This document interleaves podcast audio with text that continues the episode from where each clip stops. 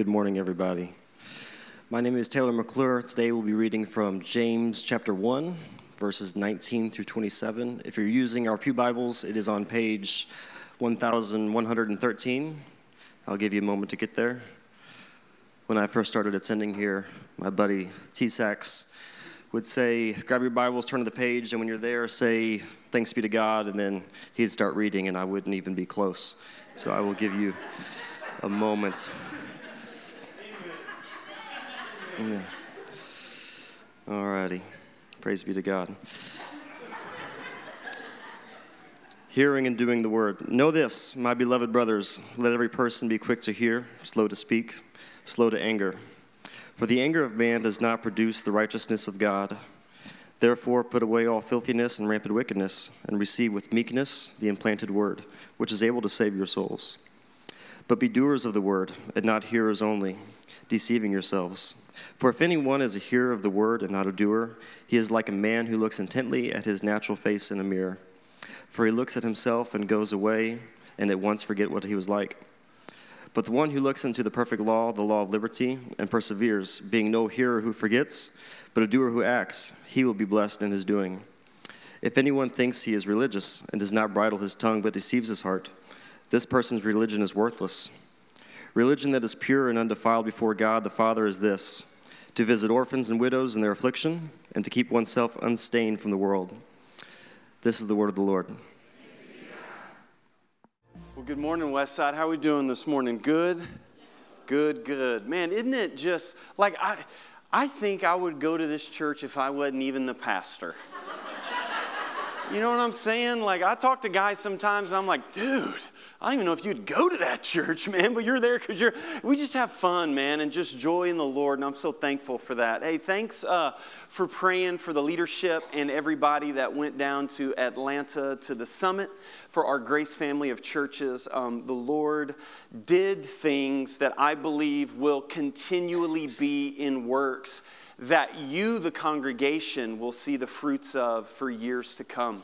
And so thanks for praying for us. We were off for a week, and so I get to preach twice as long today because there was, I'm kidding, right? I'm just kidding. Hey, we are finalizing in our Dwell series, and this series has been very near and dear to my heart. Um, one of the um, convictions that really propelled me into pastoral ministry was this idea of biblical illiteracy but, but in a unique way, biblical illiteracy in a context and community that is saturated in the traditions of the Bible. And even here in the West, where each house on average has three to four copies of the Bible. And what we've done is this word has directed our entire year. This is our word for the year to dwell with God through His Word. And I told you that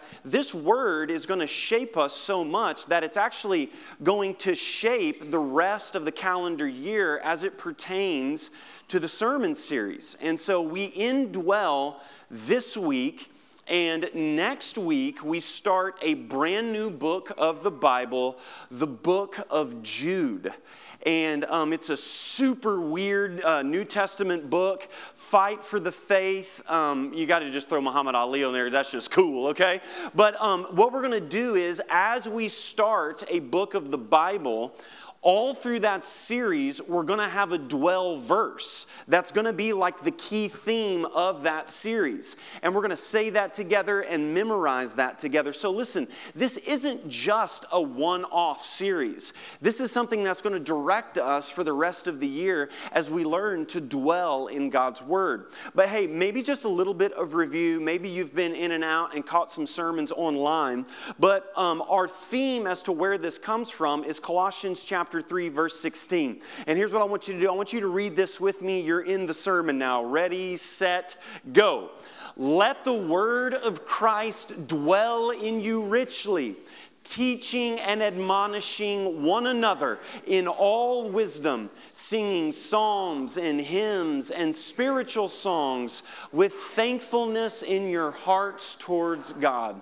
So, as you can see, there's a reason why this word is directing us for the year because we want to be this church Man, what a snapshot of a New Testament church.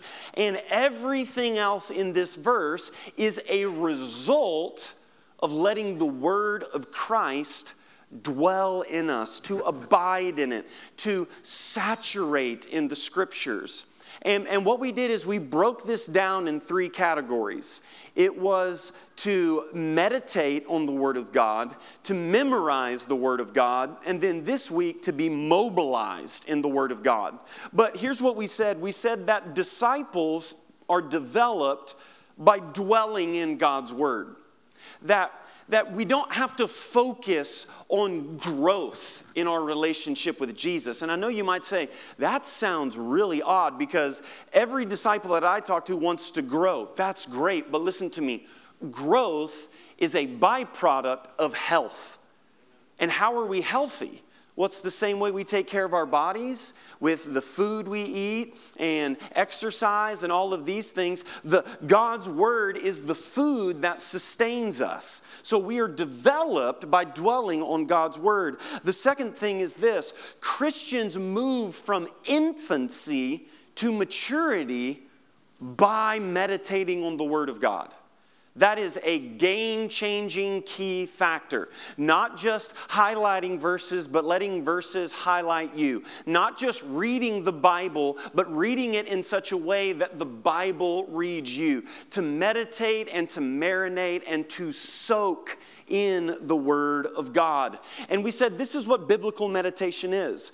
Biblical meditation is the process of filling our mind, okay? We're not talking about Eastern meditation here, home, or any of that stuff, right? We are not trying to empty our mind. We are trying to fill our mind with God's Word to be transformed by the renewing of your mind, to fill it with God's word, and then focusing on it with our heart. That when we meditate on it in our mind, that's why we have the Dwell app, that's, why we've, that's why we've got the Bible reading plans. It's just each day finding what I like to call that golden nugget and just take it with you throughout the day. It's a word, it's a phrase. And then when you meditate on it in your mind, something changes when it drops down into your heart. And then the last thing we said is this the memorization of Scripture is mandatory for survival. It is not optional, it is essential. And we even saw this in our Lord's life when he battles the enemy in the wilderness for the 40 days. That Jesus had no scroll, he had no Bible app, none of that. But he quotes that as the psalmist said, I will never forget your word. That it's not optional, but it's essential. And so today, really, everything else, everything else, has been leading to today. Um, when we went over memorization, we passed out a covenant for you. Just to, just to make a plan, just to say, God, I feel that you are leading me to memorize. I'm, I personally am focusing on Romans chapter 8 that just that entire chapter is something that is just god's just drawn me to it. That that i am that that you've led me to memorize this scripture. And then we said this by this date and then just this idea to put that somewhere and to focus. But all of that has been leading here because um, there is a dangerous thing if we would have ended the series last week with just meditate and memorize and read and just stopped there. And, and, and maybe this illustration will help. Um, years ago, I heard a pastor tell a story and the story went like this that there was a small town country church that was looking for a pastor. And so they knew someone who knew someone's cousin who does some part time farming, who does a little preaching. And so they asked him to come and to preach on a Sunday, and he preached a wonderful sermon on forgiveness. And the congregation was very moved by that. But more than that, they thought, you know, we would love for this guy to be our pastor. And so um, back in the day, you would preach in view of a calling. And so they had him come preach again to be the pastor. And as the sermon started, it sounded very familiar. And then, about 10 minutes in, the congregation looked at each other and they thought, huh, this, this is the same sermon as, as last week. And, and sure enough, he preaches on forgiveness again. And, and they thought, well, well, maybe he was nervous. And, and so they voted on him to be pastor. And, and they just thought that was great. And so they set everything up that week. They thought it was a little bit odd, but everything was good. And, and so here's his first Sunday as, the, as you know, the first time being pastor of this congregation. And, and he says, open up your Bibles. And it's the same passage again. And I mean, he's two lines into the sermon, and, and now the deacons are sitting up. You know, they're real, whoa, whoa, whoa, whoa, right? And so they're looking at each other, and then finally they kind of nudge, you know, the chairman of the deacons to go first. And, and directly after the sermon, the, the chairman of the deacons met him out in the lobby and said, Hey, hey, hey, hey, what's going on? What's going on? That's, that's the third time you've preached that, that message on forgiveness. What's going on? And, and the pastor looked at him and said, Yeah, who have you forgiven? And the deacon, oh, oh, oh, well, you know, we hired you. When, when, when are you going to preach a new sermon? And, and the pastor said, When you've obeyed the last one. And um, I think that's a great illustration as to the thrust and really the heartbeat behind this series is that the Bible doesn't just talk about mem- I've hid thy word in thy heart that I might not sin against thee. It's the Bible doesn't just say these things for the sake of saying them. If you even saw it in Colossians 3, let the word of Christ dwell in you richly. And then the very next phrase is teaching one another. There's an application, there's an overflow, there is an effect when that happens. And in James chapter 1, nobody says it as clearly as James.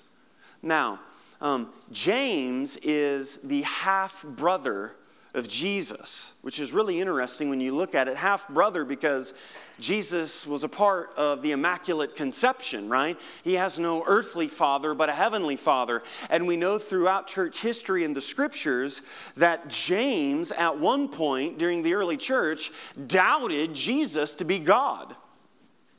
Yeah, because it's his brother, okay? Um, by the way, I think that's a great apologetic for Christianity. I'm the youngest of four boys, and it would take an act of God for them to worship me as God, okay? Um, but James is considered wisdom literature, right? It doesn't read like the rest of the New Testament. It is sharp and it is to the point, and it has a very proverbial, like the book of Proverbs, cadence to it. But in James chapter 1, he really gives the thesis um, that uh, this verse is anchored around all the other verses. This is what James is saying in these verses, and then everything else flows from it. James chapter 1, he says this in verse 27 Therefore, put away all filthiness and rampant wickedness. Now, here it is. And receive with meekness the implanted word. Man, one of my favorite things that's been in this series is looking at the language that the Bible uses to describe the Bible. Like the implanted word, meaning inside you, in your heart, which, here it is, is able to save your souls. That's incredible, right? The implanted word. So here's something that happens James says, receive this word, it's massively important. But then the very famous passage pops up where he says, no, no, no, there's a danger in receiving the word. And, and I think a lot of us don't understand that. That's why James takes time to write it. It's not just, oh, yeah, receive the word. James goes, well, there's, there's actually something you need to know. When you receive the word, there's a danger.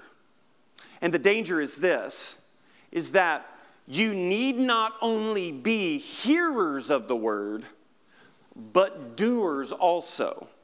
Now, that little dichotomy that James proposes, what we do when we read that is we think one or the other.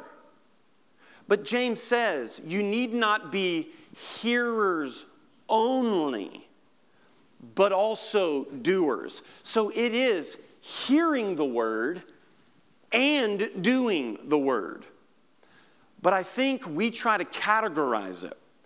And so here's something that I think is going to be really helpful. Here's what I want to do I'm going to spend just a few minutes fleshing out by James, under the inspiration of the Holy Spirit, created this sort of dichotomy.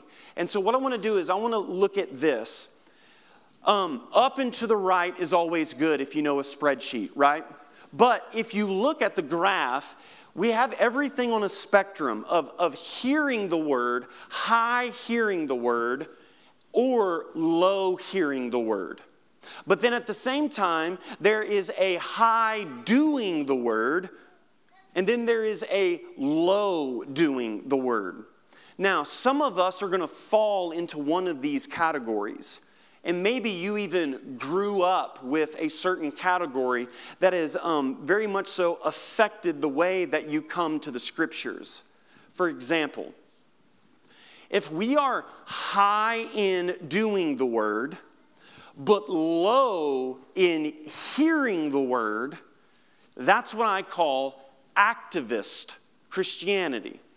Now, here's what I mean by that it, there's always a cause. There's dig a well, feed this, do this. There's always, and listen, the Bible tells us to do that. That's why James is saying it's such a slippery slope on either side. But most of the time, what happens in activist Christianity is because the cause is so serious, you elevate the cause and you lower your convictions. And so we don't really need another Bible study. And we don't, I mean, sin, goodness gracious. I mean, we're just all broken, but people are starving. And so we got to go help them. And what, I mean, a standard for marriage and golly, man, the church has always argued over this stuff. All we need to do is just go love, and we need to. And then the next thing you know, the cause is elevated over the core conviction. Or, or maybe you're the opposite right? Maybe you're high in hearing the word, right? It's all about the word, brother. And, and you've got you got a John MacArthur study Bible, a Ryrie study Bible, a David Jeremiah, a Charles Stan, anybody on the radio, everybody's got a study Bible, right? I mean, you're just like the word, the word. But you're low in in doing the word. That's what I like to call academic Christianity. That's uh, we are going to sit in a room and we are going to parse out this Greek word and argue over this. And you're going to go to school for seven years. And then you're going to do this and you're going to do that. And the next thing you know, there's an ivory tower that's been created, and you have studied yourself away from the very people that Jesus Christ surrounded himself with. You see, Jesus gets at both of these categories. Jesus is telling Pharisees, Have you read? These were the ones who memorized the Bible, but they weren't actively applying the Word of God. And so he upset the Pharisees. And then Jesus is also surrounding himself with, with tax collectors and sinners and, and a woman caught in sexual sin. And, and she says, I'll go tell my husband. And Jesus is like, Well, you got seven husbands. And she's like, Skirt, what? Right? Then he says things like this of a woman caught in the act of adultery um, I don't condemn you, but go and sin no more. You see, the love that Jesus had for people was the same love that drove him to be unapologetic as well. So, so Jesus shatters both of these. And then if you're low in doing the word and low in hearing the word, that is apathetic Christianity. That's a club right? These churches have dinners after dinners after dinners after dinners after dinners, and then after that, they've got a luncheon, okay, right? I mean, it's just, it's a social thing at that point. We don't want to hear the word, we don't want to do the word, we want a potluck. That's what we want, right? And really, what we're striving for is to be high in hearing and high in doing, and that's what I would call authentic Christianity. And listen, That's hard. That's really, really hard. But it's something to strive for because that's what God promises will change everything. You know, the verses that were read um, about building your house up on the rock, do you know the context of that?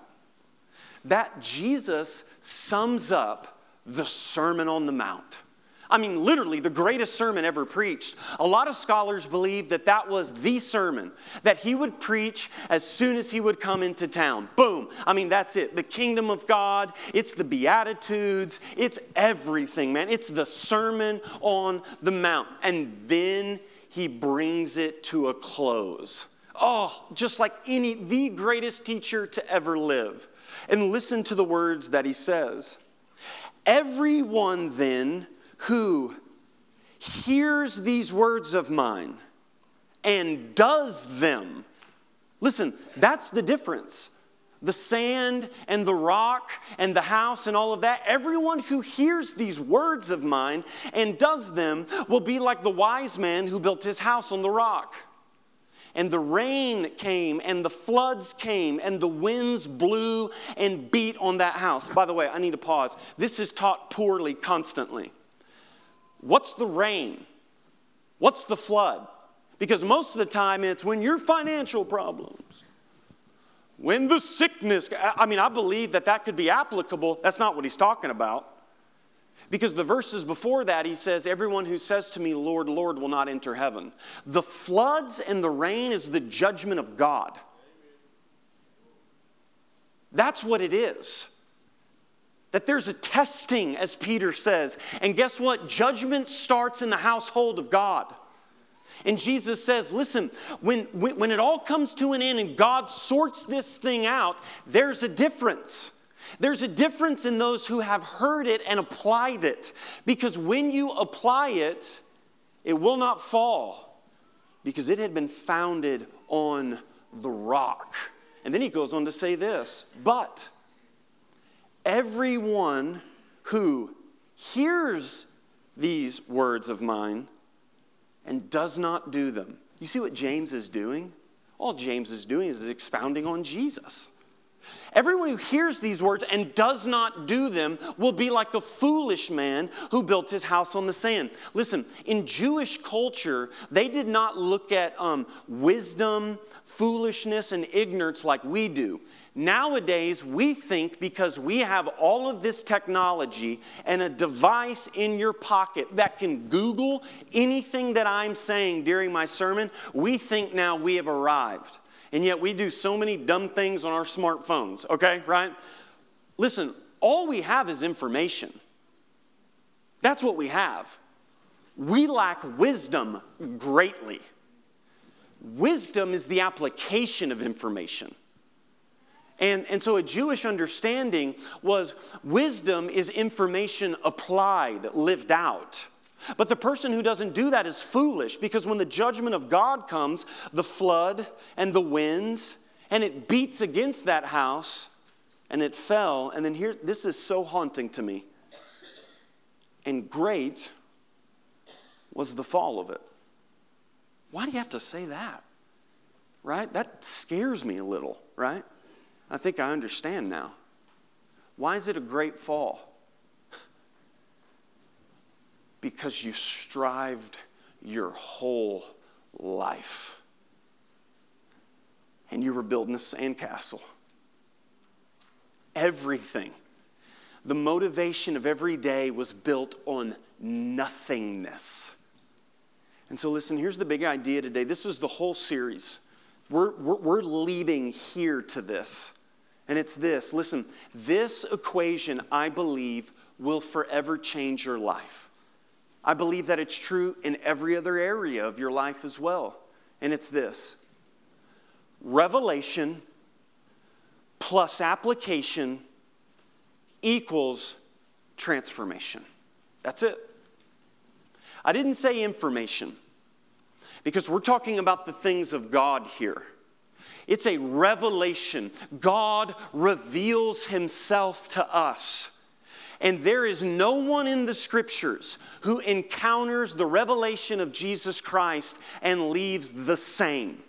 Now, they might leave mad, they might leave sad, but no one leaves the same.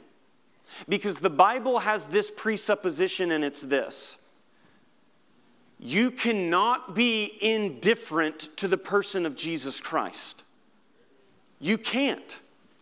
But what makes all the difference is the revelation that God gives through His Word. And by the way, when I say application, I know what some of you are thinking. You're thinking perfection.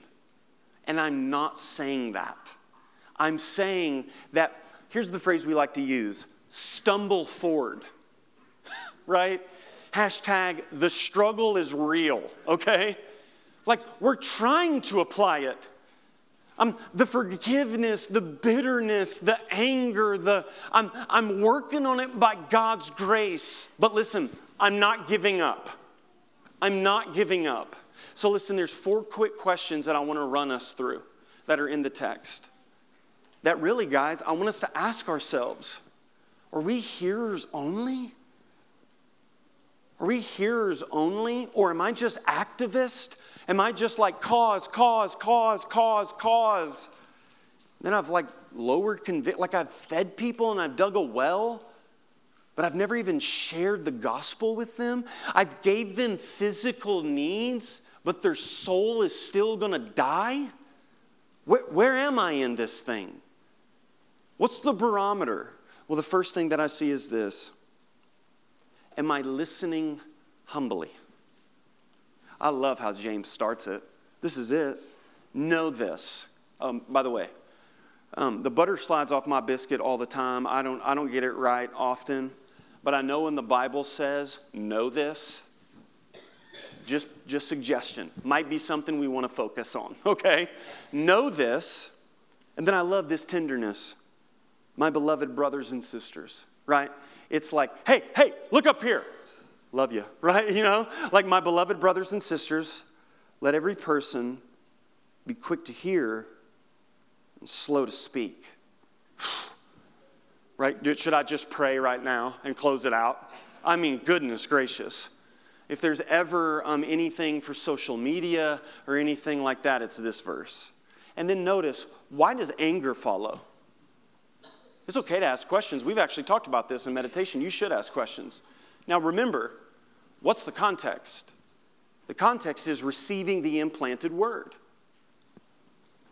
But um, the Holy Spirit is revealing something to us, and it's this.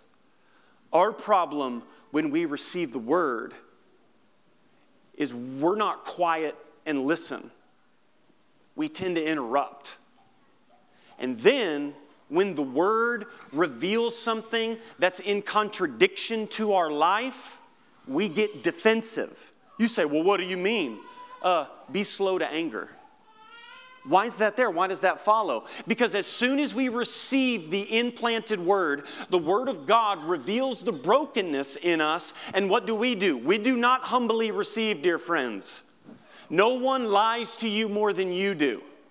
We justify and we become defensive in that sense. And James is saying, brothers and sisters, listen, be patient I love the age old saying God gave us two ears and one mouth for a reason, right? So be patient, humbly receive it. Literally, in the original translation, it's this hurry up and listen. It's like, shut your mouth when you're talking to me, right? Hurry, hurry up and listen. Um, I, listen, I come, I come from four boys in our family. Um, my dad preached, and, and so at the dinner table, you only got your time and your story across if you interrupted faster and told your story louder. And, and, and, like, I thought that was normal, right? And then, you know, I get married and I'm like, I am such an interrupter. I mean, like, and I, I do it all the time still. Like, I'm excited, but I'm not patient to listen because it's really about me. But you know what I'm saying, right? Um, I'm not, I, I interrupt. And, and do you know what James is saying here? Like, we would never say this, but he's saying it. We interrupt God.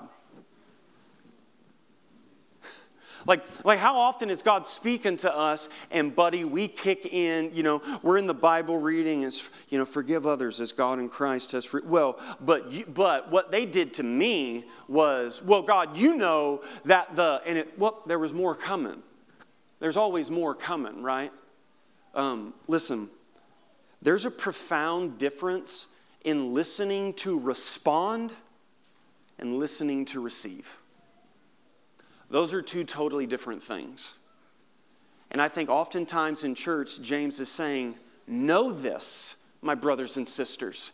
Be aware that there's a profound difference in listening to God in order to respond and listening to God to receive. So, am I humbly, am I listening humbly? Number two, it's this Am I learning carefully? Am I learning carefully? Pick it up in verse 22. But be doers of the word and not hearers only. Here it is deceiving yourselves. Well, why did he say that?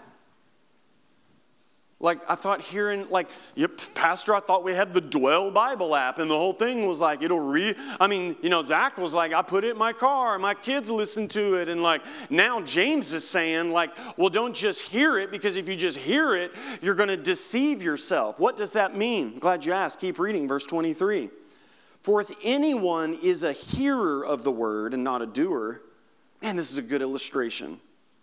It's like a man who looks intently at his natural face in a mirror, where he looks at himself and then he goes away at once and forgets what he's like. Um, James is saying that the Word of God is, is like a mirror. And, and listen, man, I think this is a word for somebody. The Word of God is not just a mirror that shows our faults, okay? Yeah, that's true. The, the law and everything reveals our brokenness, but listen, the law is like an x ray machine. The x ray machine doesn't fix the broken bone. So if you stop there, this is only condemnation to you, and that's all it's ever been.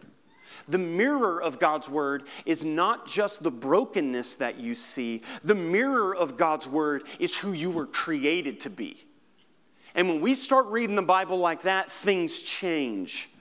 But James says, no, the foolish man forgets it and, and walks away. And it's deceit, man, deceiving himself. What's that? Lying. Lying to himself.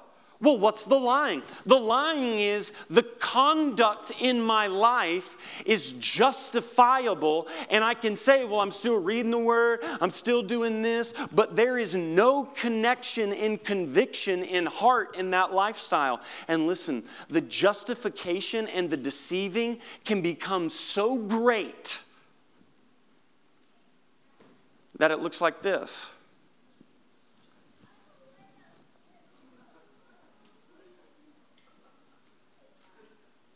In April of 1962, a country church did a community meeting in which they showed their solidarity to cowards that walk around in bed sheets. While slapping a banner that says, Jesus saves. Please listen to me. That is an abomination that comes from hell. That has nothing to do with Jesus Christ. Jesus Christ finds that damnable. But this is how you deceive yourself. And we would say, well, never.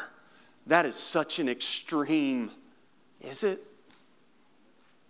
How quickly. Listen, here's what James is really saying. Are you ready for that? I don't even want to look at that. Get that off. Here's what James is saying. There's a responsibility when you hear it.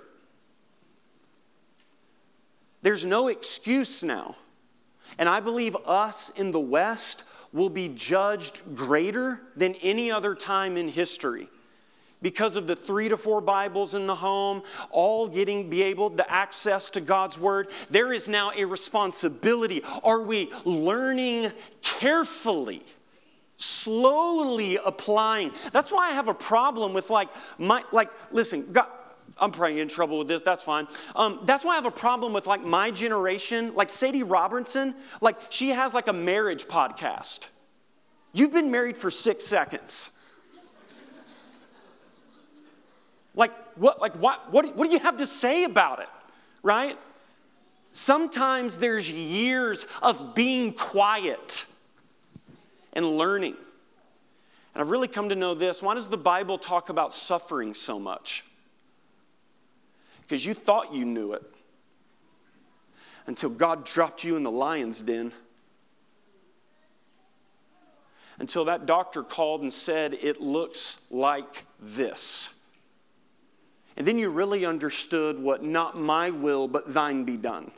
You see, experience. That's what God wants.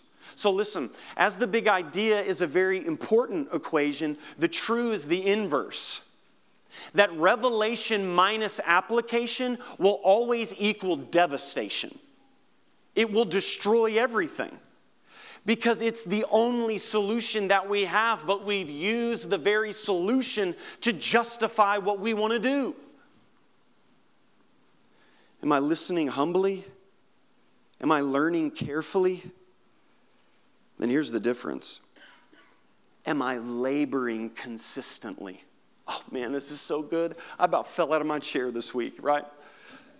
So, what's the difference? Oh, don't miss this. What's the difference, right? Because I even looked up the Greek words, guys. I was like, oh, it's look, right? Because look at what the wise man does. But the one who looks into the perfect law, and I was like, look. Maybe there's the difference in look. Maybe the foolish man, the word for look is a different Greek word. And like maybe the, the wise guy spends a lot more time. Nope, same word. I'm like, well, then what is it? What's the difference? But the one who looks into the perfect law of liberty, by the way, law of liberty, we talked about this. Freedom is not doing whatever you want to do, that's actually slavery.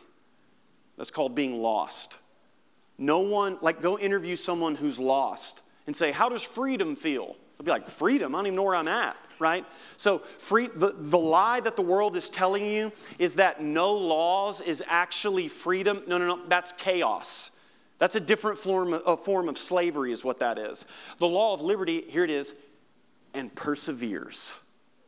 Remember, the foolish man looks into the mirror and then goes away quickly and forgets. So then I did this. I was like, perseveres. That's a big word. I should probably look that up and see what it means. And this is when I almost fell out of my chair. The word perseveres means to abide or dwell. I didn't even plan that. I was just like studying the Bible and it happened. I was like, woo, or we're teaching right stuff. This is great, right? That's the difference. Listen, listen. The difference is not applying it perfectly. The difference is applying it consistently. There's a huge difference there. It doesn't mean that you live up to the standards every single day. It means, as we've been talking about in Westside Men, that you do the next right thing. It's just the next right thing. It's not perfect, but I'm stumbling forward. That's what makes all the difference. Listen, dwelling in God's word is what makes all the difference. Spending time slowing down, persevering. Am I laboring consistently? And then the last one is this Am I living authentically? Am I living authentically? Drop down and look at verse 26. If anyone thinks he's, he is religious, does not bridle his tongue, but deceives his heart, this person's religion is worthless. Can I say something here? There's like a real new thing, and, and I've even said it, and it's appropriate in certain contexts. The word religion's not a dirty word. The Bible, I mean, right here says like pure and undefiled religion.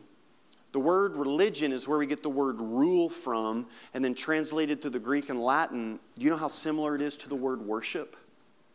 It's like the same etymology. And so it's, it's not a negative connotation, there's a positive to it. And says that this person's religion is worthless. Verse 27 religion that is pure and undefiled before God the Father is this. Woo, we better like lean forward. Like God saying, This is what I want, right? To visit orphans and widows in their affliction and to keep oneself unstained from the world. Wow. The letter of the law is true in that, but what James also does is James puts it in three categories. Like at face value, visit widows and orphans, bridle your tongue, and be unstained from the world. That's great. You should do all of that. But there's also a bigger picture that James is communicating. And look at the three categories speech, service, and separation from the world. Speech are words because the Word of God affects our words to God and to others service, notice that it says to visit them in their affliction. Because when you become a student of the Word who has revelation plus application, and then you know that there's transformation, but you also know what it is to be afflicted and to suffer. And so when you see someone else going through that, you don't see a non human or a community project, you see a bit of yourself. You see yourself in that.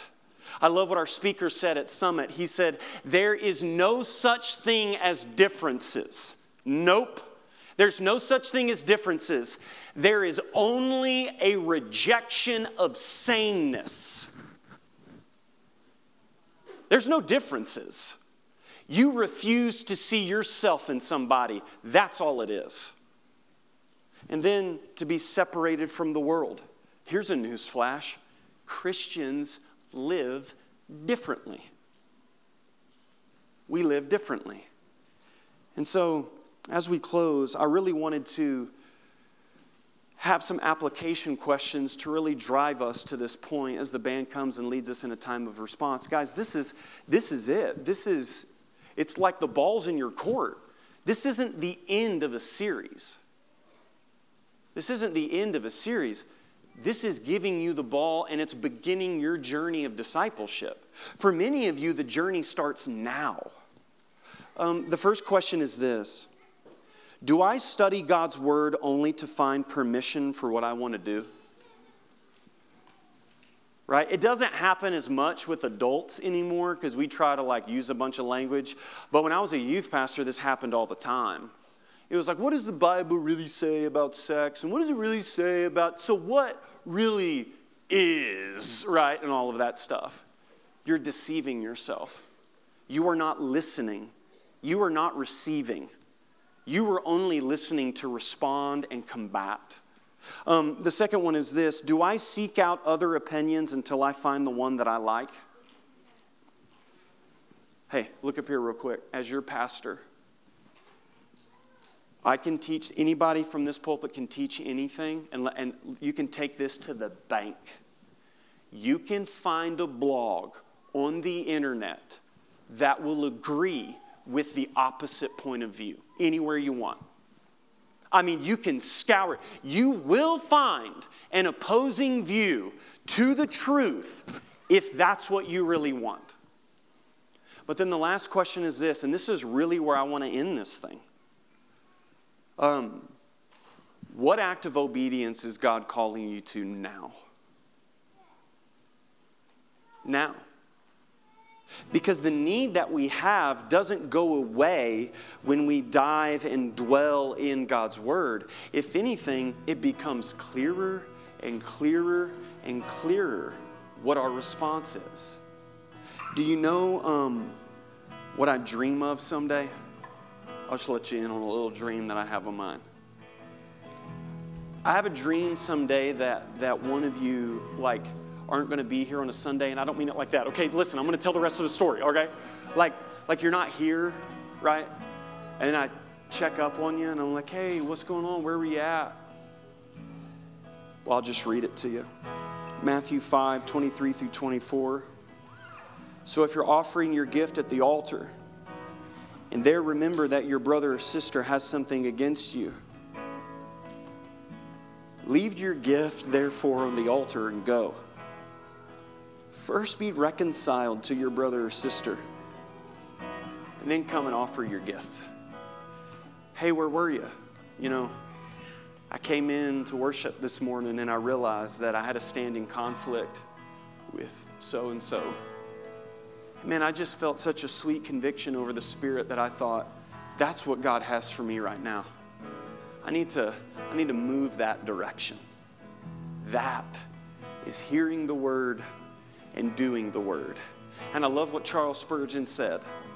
The only way that a Christian should read their Bible is bowed down on their knees, asking God, Where do I go? The ball's in your court. Father God, we come before you today so grateful for your word, grateful that you have not left us as orphans, as your word says, Jesus, but rather your spirit has come, dwells inside of us, reveals to us the brokenness, but doesn't leave us there, also leads us to the restoration. God, I pray that this series would be a watershed moment in the history of the life of Westside. That we become people of the Word, people of the book, that we walk in the Word, that when a cultural um, thing happens, that we ask ourselves, what does God's Word say about that? And we go to you first, and that we're saturated with it, but that it doesn't just stop there, that we would live that Word out. Oh God, that we would be a people who know not just to quote the Lord's Prayer, but to know what it is to forgive those who trespass against us. Holy Spirit, have your way with us in this place. Transform us through your word that is able to save our souls. We pray this in the holy and in the precious name of Jesus Christ. Amen.